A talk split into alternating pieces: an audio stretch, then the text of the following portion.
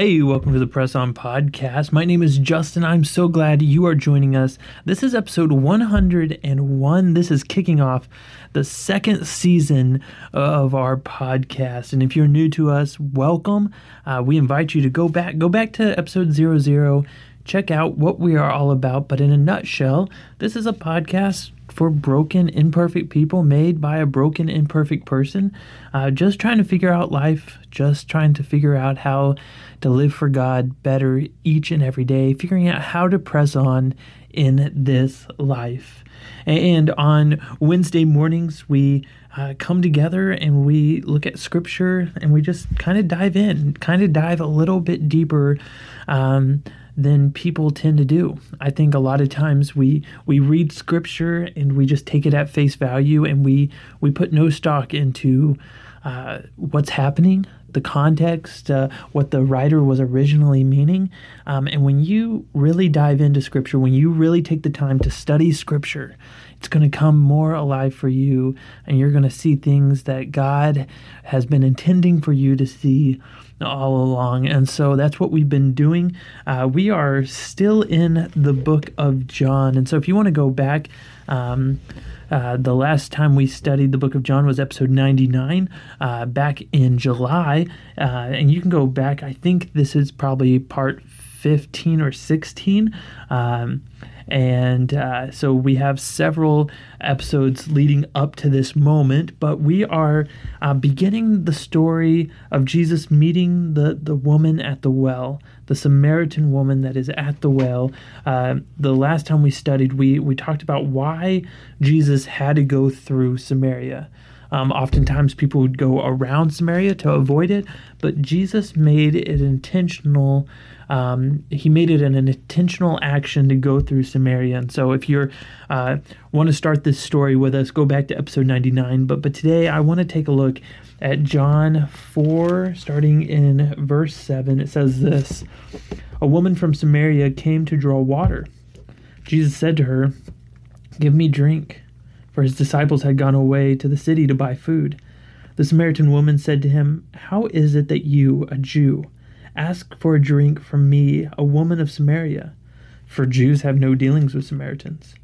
Jesus answered her, If you knew the gift of God and who it is that is saying to you, Give me drink, you would have asked him, and he would have given you living water. The woman said to him, Sir, you have nothing to draw water with, and the well is deep. Where do you get that living water? Are you greater than our father Jacob? He gave us the well and drank from it himself as did his sons and his livestock. Jesus said to her, Everyone who drinks of this water will be thirsty again, but whoever drinks from the water that I will give them will never be thirsty again. The water that I will give them will become a spring of water welling up to eternal life. And, and so there's a lot happening here. Um, Jesus talks to the Samaritan woman, and right off the bat, uh, this actually would break many laws. It would break many of the rules um, because in that day, men shouldn't talk to women. We talked in episode 99 how, how Jews would not talk to Samaritans, they shouldn't talk to Samaritans. And nobody in that culture would just approach a random stranger. And next week, we're going to get into why this woman was off on her own and not with the other women. Uh, and we we if you are familiar with the story, you know that she's been married many times, and so um, oftentimes people wouldn't talk to uh, people who had been married multiple times. And now she's living with a man who's not her husband. And so there's a lot of rules being broken here. And I, we see something beautiful about Jesus is that he's not bound by these these rules that man has put in place. Uh, lately, I've been just thinking about all these uh, personal convictions that people place on uh, themselves and people around them. And while personal convictions are important for your own life, uh, if if it's not a heaven or hell issue, forcing other people to follow those personal convictions can be a dangerous thing. And so uh, we see that Jesus uh, he doesn't let the the religious rules of the day uh, dictate who he does and doesn't talk to. He sees a woman in need, and so he approaches her. And that's something beautiful about Jesus. He doesn't care about where you've been, what you've done, what what state your life is currently in. He sees you for who you are and who you can be, and so he's going to approach you and he's going to talk to you. I, I love that she says that. Uh, how is it that you, a Jew, ask for drink from me, a woman of Samaria? And then it says in parentheses, for Jews have no dealings with Samaritans. Now, that have no dealings with is actually the Greek word. I'm going to mispronounce it. It's synchrontai. Um, it means to associate or to use together. Jews who, who shared a Samaritan's vessel actually would be considered unclean in that day. And so Jesus was risk being considered unclean just to talk to this woman. And he wanted to tell her about this this living water, this this this this hope that, that is found only through him. Uh, and, and, later on, we, we know that that is the Holy Spirit as well. But but what the, the woman pictured when he said living water was that that flowing or moving water that's in that well. Now, today's archaeologists believe that Jacob's well is one of the deepest wells in Palestine. And for the fact that, that Jesus comes without anything to draw water from it. She, she says, Are you greater than Jacob? And this is where Jesus he, he breaks it down that says, I can give you water.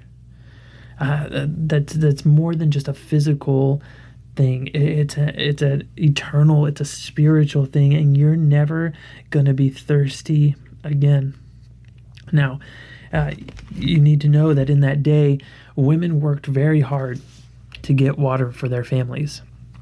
They worked hard to to provide for their families in the sense that they would have to walk for a very long time to get water and, and carry it, and it was heavy, and they would take it home. And, and, and just getting a simple thing like water was such a big task. And and Jesus says, "Hey, I can give you something that's going to satisfy your life, just like water satisfies your life." And for this woman, all she understands at this point is that if she receives the water that, that, that Jesus is talking about, she will no longer have thirst. She'll no longer have to work so hard spiritually. And, we're going to see next week that her life spiritually is in ruins and shattered. She's, she's made mistakes, haven't we all? But, but Jesus here is giving her hope that, that, that, that you don't have to try so hard you don't have to thirst anymore. I'm going to provide for you. And it reminds me, and I and I want to I want to read the last verse in this section, verse 15. The woman said to him, "Sir, give me this water, so I will not be thirsty or have to come here to draw water." And it reminds me a lot of Matthew, Matthew chapter 11. In Matthew chapter 11, verse 28, Jesus says this Come to me, all who labor and are heavy laden, and I will give you rest. I am that living water that will provide rest and peace for your soul. Man, I, I don't know what you're going through right now. I know things in my life right now uh, are unclear. Some things seem a little hazy um, and uncertain. Uncertain. But when I think about Jesus and I think about this living water that that flows in me and through me because I have a relationship with him, there's a peace that passes all understanding. And, and I believe that's the rest I can receive knowing that that he's in control. I don't I don't have to long for anything. I don't have to to work so hard for anything because I know that there is a living water that lives in me, and that is wonderful news. So, no matter what challenges you're facing, I, I, I, pray that this encourages you to, to keep doing the one thing that we've encouraged you to do since day one. For 101 times, we pray that this helps you to press on.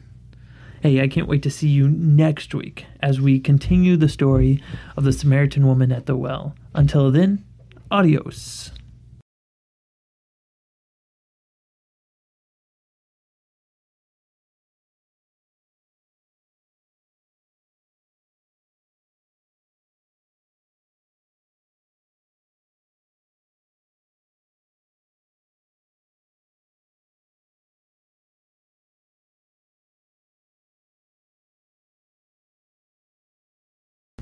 So the bottom line is is that we have to stop avoiding the places that we've been avoiding. Where is your Samaria? What have you been going around the long way around just because the people there they were creepy because they, they made you uncomfortable because they weren't living the life that, that you think they should have been living. Go to those places. Reach out to those people. Love them. Tell them who they are. I, I pray that, that, that each and every day, as you try to love the difficult people in your life, that, that, that, that, that you continue to press on. Hey, I can't wait to see you next week for our 100th episode. It's going to be so much fun. Uh, but until then, for the 99th time, adios.